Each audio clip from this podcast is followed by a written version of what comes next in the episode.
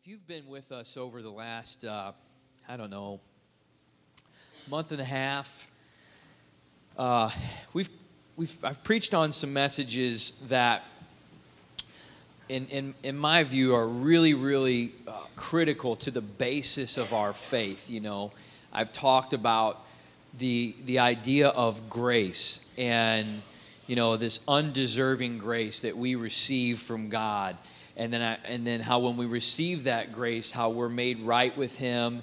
And then there's an empowering grace that's available that comes on our lives to do what it is that we're, we're called to do. But make no mistake about it it's an undeserving grace right? It's something that god freely gives to us and we receive by faith. And it makes us all that we are and allows us to do all that we're called to do and I've also preached, in fact, this was just last week, a message on the peace of God and how when God's Spirit comes to live on the inside of us, that God is peace by His nature and by character. And so that fullness of peace lives on the inside of us, and how God intends for us to walk through this earth in peace. Not necessarily there won't be storms and battles around us, but that those things aren't meant to make their way onto the inside of us, and that we're supposed to live in peace and we're supposed to move forward in peace no matter what else is going on. And several of these things, and probably a couple other messages that I'm not thinking of right now, are, are really a lot about what God freely gives to us. They're about what we have not because we've earned it, but because God is just so good that He's given it to us. He's put it on the inside of us. He's allowed us to partake of these wonderful and amazing things. But I want to sort of further some of that teaching today, and, and really probably at times from here on out in weeks to come, about how that's how that stuff that we receive is, is meant to flow out of us into the world around us as we go forth. You know, when we talk about undeserving grace from God, that there is a sense that we ourselves are supposed to be like a vessel where grace just flows out of us grace and forgiveness and just love to people around us right? And, and it's we're capable of doing it in such a way because god is on the inside of us and he's giving us the ability to do that. Also peace you know, the peace of God that's given on the inside of us, that we have a mandated a responsibility to live peaceably with others and to contend for peace and to stand for that peace, you know. So, so much of the things that God gives us in his power and in his wisdom and in his goodness they're, they're, they do an amazing work in us and continue to all through our days but there's not this sense that they're just sort of stopped up in us, but they should be freely flowing out of us into the world that we're called to be in contact with and walk with. It's just like Jesus said freely you've been given, now freely give, right? And so I, I want to talk today about this idea of really being the kind of people that live with a heart of graciousness or just lending grace to others, being a forgiving type of person, because what that will allow to happen in our lives is something that we will definitely want to continue to see happen. But more importantly, if, if God has given us all of this, then we he deserves for us to live in such a way that we are pouring that out to the best of our abilities to His people, to His children, to the world around us that we're called to show His love to. Amen? Amen. So we were talking, Katie and I were talking on the way over here today, and I was explaining her, I always share, you know, a little bit about what the message is that I'm going to preach and what my thoughts and stuff are. And, you know, she likes to try to tell me what to do with it and how to go with it. Just kidding. No, but she, she always gives me a lot of really helpful insight, and she usually helps me come up with kind of personal stories or things that relate to what I'm talking about. Because I really enjoy sharing from my own life, but sometimes it's, you know, I just trying to figure out what I can say about it. And she's, help, she's helpful for me to be able to recount those things. So we were talking, I'm like, yeah, you know, lending grace when it's undeserved. Just, and I'm going to talk a little bit about how David and Saul, the, the deals with David and Saul today, but um, just how when, when people don't necessarily deserve it, in our opinion, that we're still able to lend them grace. We're still able to give them grace uh, because that's just our heart, you know. And she was like, Oh, yeah, well, you know, you could talk about like this time whenever you did this. And then I was like, You remember how I was like giving you, and I was thinking, I was like, Yeah, but, but you, you didn't give me grace there. Maybe you kind of made me pay for that one. oh, yeah, that's a bad one, actually. Okay, well, you remember the time whenever this happened? And I was like, yeah, but you didn't really give me grace there either. So I think what we figured out is that this message is really for Katie today. Uh, but I'm going to pay for that one too. I, I, I wonder if I'll get grace for this. So look, just say grace is the way to be. Say it, say that way. Grace is the way to be. Or giving grace, I should say.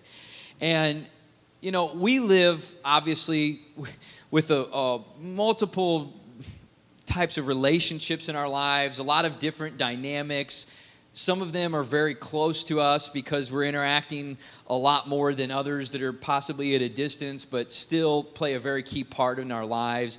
And the fact is, is that we're all imperfect people, right? I mean, none of us are, are walking around in perfect grace and in just perfect attitude in everything all of the time. And so as a result, what happens is we inevitably just kind of like rub up against each other we challenge each other in, in ways where this idea of lending grace and being forgiving and being gracious is something that we have to really have established in us so that as we move through these relationships in our lives that we can be able to maintain that atmosphere of peace and love and joy that we are called to walk in that is fertile and healthy for all the things that God wants to see come to pass in our lives be able to be birthed out of, right? We sort of create that atmosphere and that culture in which the relationships that we get to be a part of uh, exist in in our lives. And just like they can be fertile and healthy, they can also be infertile or, or destructive or contaminated, right? And things can start to happen and creep in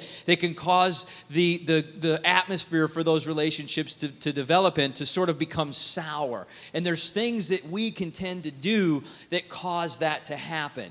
And so I want you to start out going with your Bibles, in your Bibles with me to Matthew chapter 18 and we're going to read from verses 21 through 35. And this is the parable of the unforgiving servant. And I want to read through this whole parable just to, to kind of soak this in. But starting out in verse 21, then Peter came up to Jesus and said, Lord, how often shall, I, shall my uh, brother sin against me and I forgive him. Up to seven times. So he's sort of inquiring of the master, of the teacher. How many, is, you know, he's, he's basically looking at it like, okay, so there's a limit, right? There's this point where I stop forgiving. Seven times, is that good enough? Would you say that that's like going the distance, Jesus? After that, no more? And Jesus' response to him is, Well, I say to you, I do not say to you up to seven times, but up to 70 times seven right? Implying an infinite number. There isn't an end to this. It's, it's, it's an unending amount of times that we're asked to forgive. And listen to what he says after this. Therefore, the kingdom of heaven, he, he introduces a parable and a story to kind of talk about this idea that Peter's presenting, which is there's got to be a measure. I'm sure there's a measure or a limit to how much grace I'm really supposed to give, how much forgiveness that I'm really supposed to give people. There's got to be a cutoff here, right, Jesus? And this is how Jesus responds. After he says 70 times 7, he says, Therefore, the kingdom of heaven is like a certain king who wanted to settle accounts with his servants. And when he had begun to settle accounts, one was brought to him who owed him 10,000 talents. But as he was not able to pay, his master commanded that he be sold with his wife and children and all that he had, and that payment be made.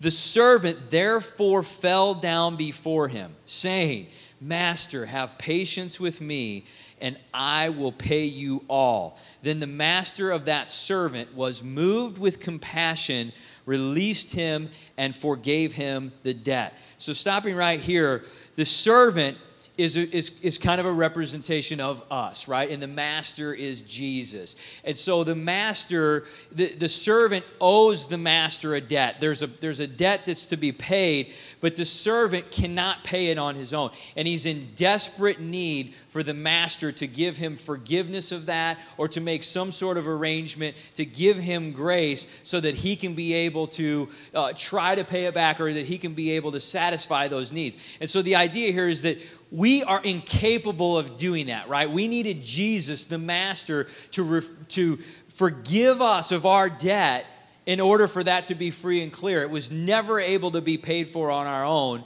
And so Jesus comes in and he does that for us and forgives us. And then what he goes on to say from there is just like I, the master, have forgiven you. Why? Because I had compassion on you. You needed what you couldn't you couldn't have on your own. You didn't have the ability to pay, and I gave it to you freely, and I forgave you. And then he goes on to say here, but that the servant went out and found one of his fellow servants who owed him a hundred denarii, and he laid hands on him and took him by the throat, saying, Pay me what you owe. So his fellow servant fell down at his feet and begged him, saying, Have patience with me, and I will pay you all. But he would not he went and threw him into prison till he should pay the debt. And when his fellow servants saw what he had done, they were very grieved and came and told their master all that had been done. Then the master, after he had called him, said, You wicked servant, I forgave you all that debt because you begged me. Should you not also have had compassion on your fellow servant, just as I had pity on you? Whew. Okay. So look the master is, is he's grieved. He's disappointed, to say the least, at the, at the actions of the servant here. And he's saying, How, how could you? How could you? I had compassion on you. You owed me a debt that you couldn't pay, and I forgave you. My expectation is that you would have handled your dealings with the other people around you in the same way that I handled them with you and you didn't. How could you possibly treat him like that? You wicked servant. And he condemned him for that. And so we've got to understand that we were forgiven of the greatest debt that could ever be owed in our sin when Jesus took the, the payment and the price and, and on the cross for us. And what he's saying in this parable, he's saying, Look, I've forgiven you beyond anything you could ever forgive anyone else. All I'm asking you to do now is to walk forward and live your life in such a manner where that grace that I've lent to you is now pouring out of your life and is being demonstrated in the relationships around you that I've called you to. Instead of demonstrating grace and love and, and, and forgiveness, you've been judgmental. You've sentenced this person now, he threw them in prison, right? You've sentenced this, this servant of yours now to a, a prison and to pay a sentence back to you now that they're unable to do. How could you possibly do that? And this is, listen, when we we don't realize this all the time, but whenever we don't forgive, when we don't lend grace to people as we should, as, as God has done so much more for us than what we should do for, for those around us, right? And, and as we don't do that, inevitably what we're doing is we're kind of sentencing people. We're sentencing them to sort of live out a punishment almost because of what they've either they've maybe offended us or they've done something to hurt us or they've done something to harm us. And and maybe they didn't even mean to, but by not lending grace and not having a heart of forgiveness, ultimately what we can do is sentence people to basically live out some kind of a punishment in, in our own way of judging the situation that they are not intended to do. And ultimately, what that does is that puts us in a position where now the bitterness or offense or different things can start to creep in. So there's no measure of forgiveness. There's no limit. There's no amount of time that we should stop forgiving or stop giving grace to people. And especially the important thing to realize is even when they don't deserve it. And that's what Jesus was trying to say in the story, or that's what he was trying to tell the servants. It's not that they deserve it, because you didn't deserve it. That's the whole point. The idea is that grace should just be, and forgiveness should just be pouring out of your heart into this relationship so that you can demonstrate and, and live in such a way that I'm exemplifying to you and what I am forgiving you of. And so the compassion that we have on others should instigate this type of attitude of forgiveness and grace. And you know, I was thinking about this too. I remember one time I was, I think it was my dad and I were driving, I think we were going hunting or something, and so we had some extended time to talk, and somehow we got on the subject of like a lot of the things that I did when I was younger. I don't know how those, yeah. It's one of those things, it's like, it's really great later on in life, but whenever it's happening or back then, you know, that was the last thing that you wanted to talk about or, or have happen. So we were just getting into some of the stories, and he was saying, uh, somehow I said, Yeah, you, the time that you did this or whatever. And I was like, Wait, you, you knew about that? He was like, Yeah, I knew about that. And then I was saying, like, well, you, and then I, th- I was like, well, there was this time you guys didn't know this, and, you know, I did this. And he's like, oh, I knew. I knew about that. That was, you know, when this happened. And I was like, wait, you knew about that? And so we just kind of proceeded with these different stories. And I was just like shocked at some of the things that he knew that I didn't know he knew. And obviously, my mom probably knew a lot of those too. And so I just started thinking, I'm like, you know, I, I didn't deserve the kind of grace that I was getting in those moments, right? But I didn't even realize it, but I needed it. I needed it really bad. And if those d- different moments and in those different times, some of that grace hadn't been given to me and lent to me, who knows what might have happened? Who knows what that might have put me on a course or a direction of, or how angry or upset? I don't know. But ultimately, what I'm getting at is that seeing the example of undeserving grace coming in in different moments in my life where I, I shouldn't have probably got it, but because it was out of a heart of love and graciousness, it, it, it, served a purpose that it was meant to serve. And it created an atmosphere and a healthy condition for me to be able to really go through things that I needed to go through, but still be able to, you know, for Him to be my Father and for Him to be able to, you know, bring correction when needed, but also to be able to lend grace along the way. And all I can say is, look, we all need this kind of grace. We all need the people around us to, to treat us with grace, to lend forgiveness when we don't deserve it, because many times we're not even going to recognize that we've done something that is in need of being forgiven right? Many times we're going to say something or do something or act in such a way that's going to possibly upset somebody or offend somebody or do something, and we don't necessarily even recognize it. We might not even have the opportunity to apologize or to ask for forgiveness. And so we ourselves need other people to be giving us grace and giving us that kind of forgiveness that says, you know what? It's just, they didn't mean it that way, or you know what, I know their heart and I know that's not what they meant. I know that's what it seems like, but that's not that's not really who they are. You know, we need other people to be able to uh, treat us like that and handle their, the relationships with us that way so that they continue to be healthy and thriving and growing. And so, if we need others to be that way with us, guess what we should do? We should take the lead and we should be that way first, right? We should be living with a heart of graciousness and forgiveness and compassion and kindness towards other people that's saying, you know, hey, you know what? I know that's what happened, but eh, I know that that's that's not really what they meant and or I know that, you know, it seems that way, but if they really knew it it it hurt me like that, they, they wouldn't have done it, you know, and just recognizing these kind of things, just saying, I'm just going to let it go.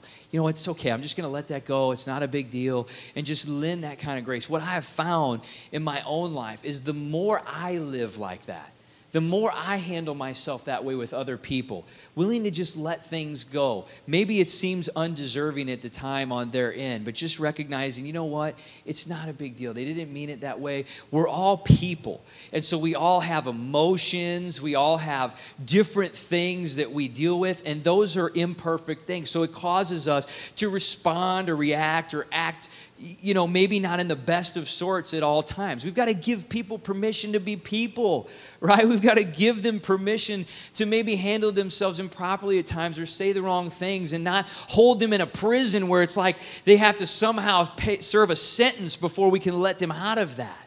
And we've just got to give them permission to be people. And, and I've found the more that I've lived my life that way, the more that I have received that back. I mean, Katie and I were just talking about this recently. I feel like, I feel like a, just a tremendously, we, we're just so blessed. We are just so blessed in so many ways, you know, the relationships that are around us, the people that we get to live life together with, the calling that are, that's on all, all these things. And I know that my response towards that is I just want to I just want to give that out to other people. I just want to live that way and let that be pouring out of me and just being great. And and the more that we live that way, I'm just telling you, the more it seems to just be surrounding us in all of the areas of our life. We are undeserving of that. I get it. I know that. I mean, we didn't do anything to earn that. But Christ's love and compassion and forgiveness and graciousness towards us is just so relevant to us in our lives. It's like we can't help but want to just live that way for others because we're moved by that. And then when we do so, it seems it's just like more and more of an atmosphere that surrounds us in our own lives. And I treasure that. I treasure that. And God is asking us to live that way. Turn with your turn with me in your Bibles to uh, 1 Samuel. And we're going to start out in chapter 18. I'm going to go through this story kind of quickly here, but I want you to see what I consider to be probably one of the ultimate examples of lending grace, even when it's undeserved. And this is like, before we get into this, understand this is like the extreme case of this. I'm not talking about somebody that kind of accidentally did something to offend us or upset us and didn't really mean to, and so we need to go the extra mile to forgive them. I'm talking about flat out if you had anybody treat you or deal with you the way that Saul is dealing with David here, there is no way that, that any of us have probably gone through something this grave and this extreme, and David is still dealing with Saul and still treating him with this grace and this forgiveness and this compassion that he absolutely doesn't even deserve and watch and see how it just it just predisposes David to just keep moving in this favor of God that he's walking in. So this story starts out it's right after, you know, David slays Goliath. Saul is still king. David didn't just take over as king right away. And Saul he's got these like jealousy issues now because David, you know, is the man. Like he just killed Goliath, and Saul didn't want no part of that fight. None of his greatest soldiers wanted no part of that fight. All the people in the land are starting to chant David's name, and Saul is having a serious issue with this. And the first thing that happens is that he's promising David his daughter in marriage, but it's not that he's blessing him, it's not that he wants to really reward him. He's got some sort of real uh, manipulative plan going on here. Actually, if you want to read in verse 20 with me, it says, Now Michal, who is Saul's daughter, loved David. And then they told Saul this, and the thing pleased him. So Saul said, I will give her to him that she may be a snare to him. So and, and then he goes on to say that the hand of the Philistines may be against David. So Saul's whole idea here is he's, he's making it look like he's trying to bless David, but in reality, he's got this plot and this plan that somehow by giving him his, his daughter, he's going to enrage the Philistines more and he's going to try to kind of put David in harm's way, right? So he's he's out to get David. I mean, he's pursuing his demise. He is contending for his ruin and his for his destruction. And then he says that uh, what I want you to do is I want you to go out and bring me a hundred foreskins of the Philistine army, and then I will reward you with this.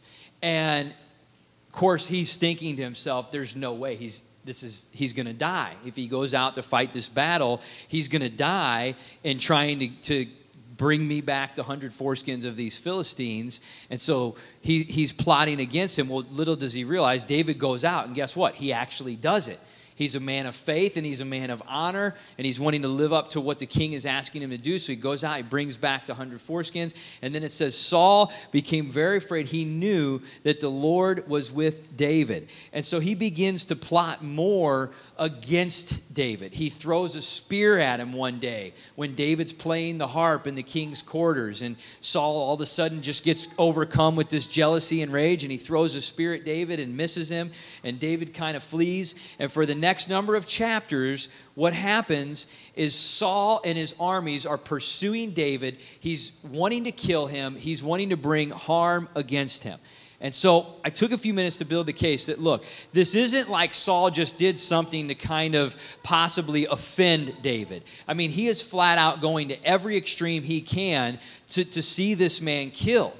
And listen to what David does and how he handles Saul and how he responds to this way that Saul is treating him. We're going to jump in at verse or in chapter 24 in verse 2.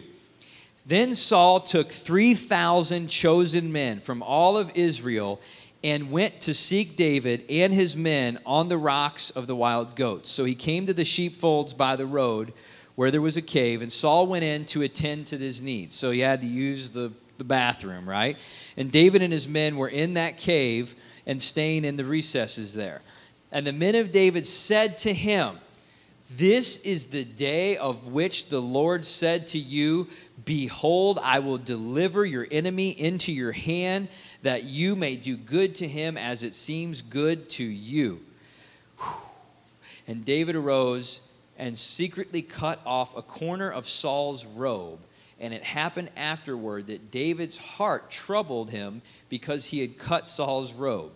And then he said to his men, The Lord forbid that I should do this thing to my master, the Lord's anointed, to stretch out my hand against him, seeing that he is the anointed of the Lord. So David restrained his servants with these words and did not allow them to rise against Saul. So this is powerful because you see here that this that David's men are saying, "Look, the Lord has delivered him into your hand." So far as we can see, David would be justified in this case, in this situation, to slay Saul.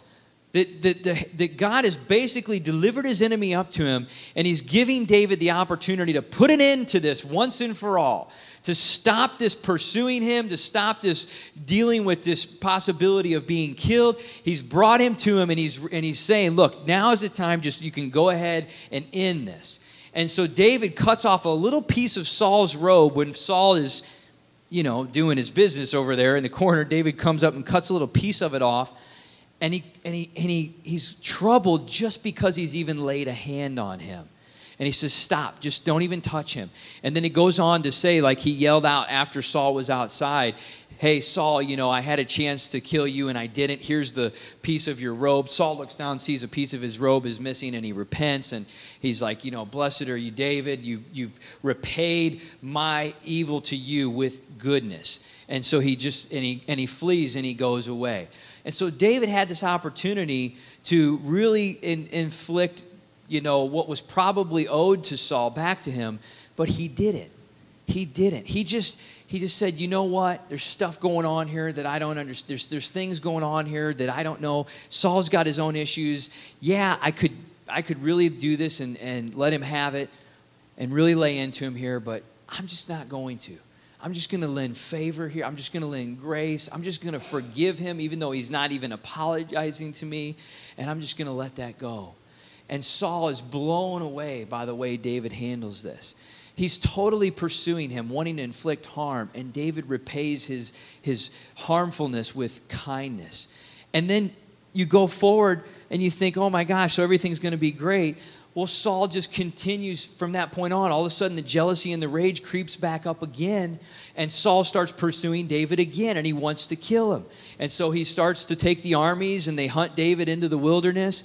And then David sneaks down into the camp of Saul in chapter 26 and the same thing happens. He's, he's looking at him right now with it. Actually, let's read in verse 7.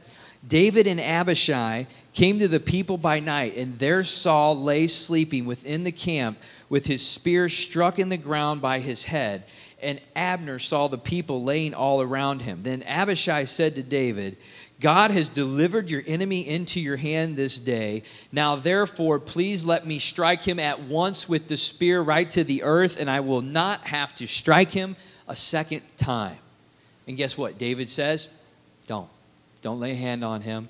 They take his spear, they take the water pot by his head, they, they walk out of the camp undetected. Same thing happens all over again. Saul finds out that David was there, didn't, didn't do harm to him, and he's, he's overcome by David's goodness. But listen to what, what uh, Abishai says Let me strike him that I will not have to strike him a second time. Whew, this is powerful. So David understands. David understands that by lending this grace, by lending this favor, by forgiving him, by not sentencing him to some punishment, even though it's justly deserved here, that God's even delivered him up.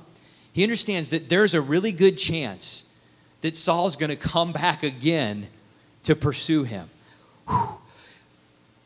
When we are lending favor and lending grace in the relationships in our lives, you've got to know that there's good chance that you're still going to get hurt again there's a good chance that things are still going to happen later on down the road that where you're going to you're going to be vulnerable as a, as a part of living this way and living in love and being open with your relationship. You're just vulnerable to being hurt right? Just like and david understands that. I could kill him now and i'll never have this problem again but he doesn't do that. He lends that grace and that forgiveness, even though he understands that he may still go on to be hunted and pursued and have to deal with this thing, but he chooses grace over dealing that judgment to Saul.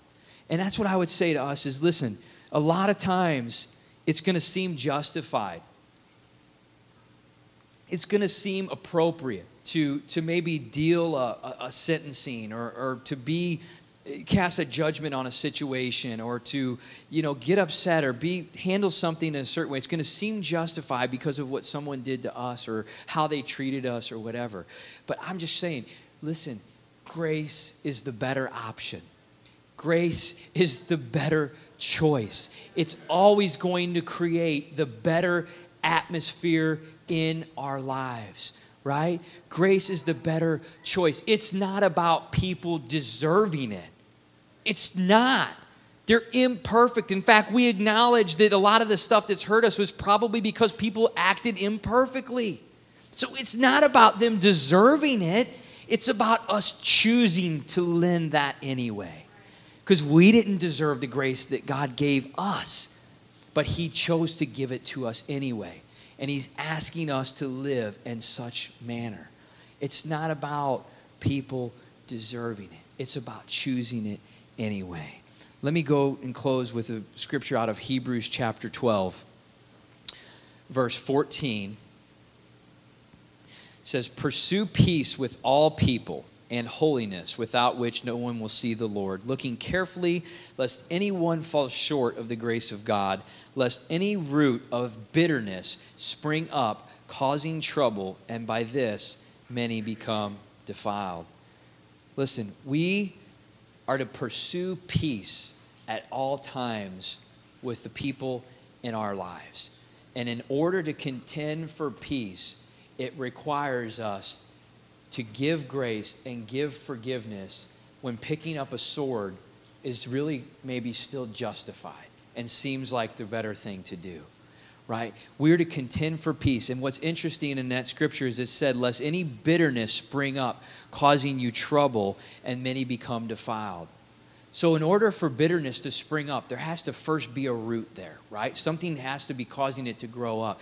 And when we don't live in such a way where we give grace and we give favor and we give forgiveness just freely and as just a regular part of how we live, that there's a really good chance that if we if we don't handle ourselves that way, that roots of things can take things can take root in us that can begin to spring up bitterness later on down the road and begin to kind of create weeds of things in our lives when we need that to be kind of an open field if you will right? And so so what he's saying here in the scripture is if you live where you're regularly uh, trying to say, well, this is not right. You know, you're putting judgment or being critical or just not giving grace and forgiveness because it seems justified. Maybe sometimes that might be right, but if you live that way, you're going to get it wrong too many times. You're going to mess up too many times when you don't understand all the situation behind it. And as a result of that, there's going to be things that take root there that you don't want to take root. And bitterness and strife and just unhealthy atmosphere is going to start to spring up and grow up in those relationships in your life, right? Paul said, Look, where sin abounded, grace did abound much more. Right? Talking about our sin and Jesus' grace, God's grace on us. Where our sin abounded, grace abounded much more. The, the grace of God has the ability to overwhelm and smother and just totally interfere with what sin was doing. And much is the case when we lend grace uh, towards other people. There may be things that were done wrongly to us, there may be things that we were mistreated for. But when we lend that grace, it, it abounds. It has the ability to just sort of put to death or put to rest any of those things that maybe started to spring up and they can't begin to grow anymore in our life from that point on. Grace is the better choice. Say, grace is the better choice.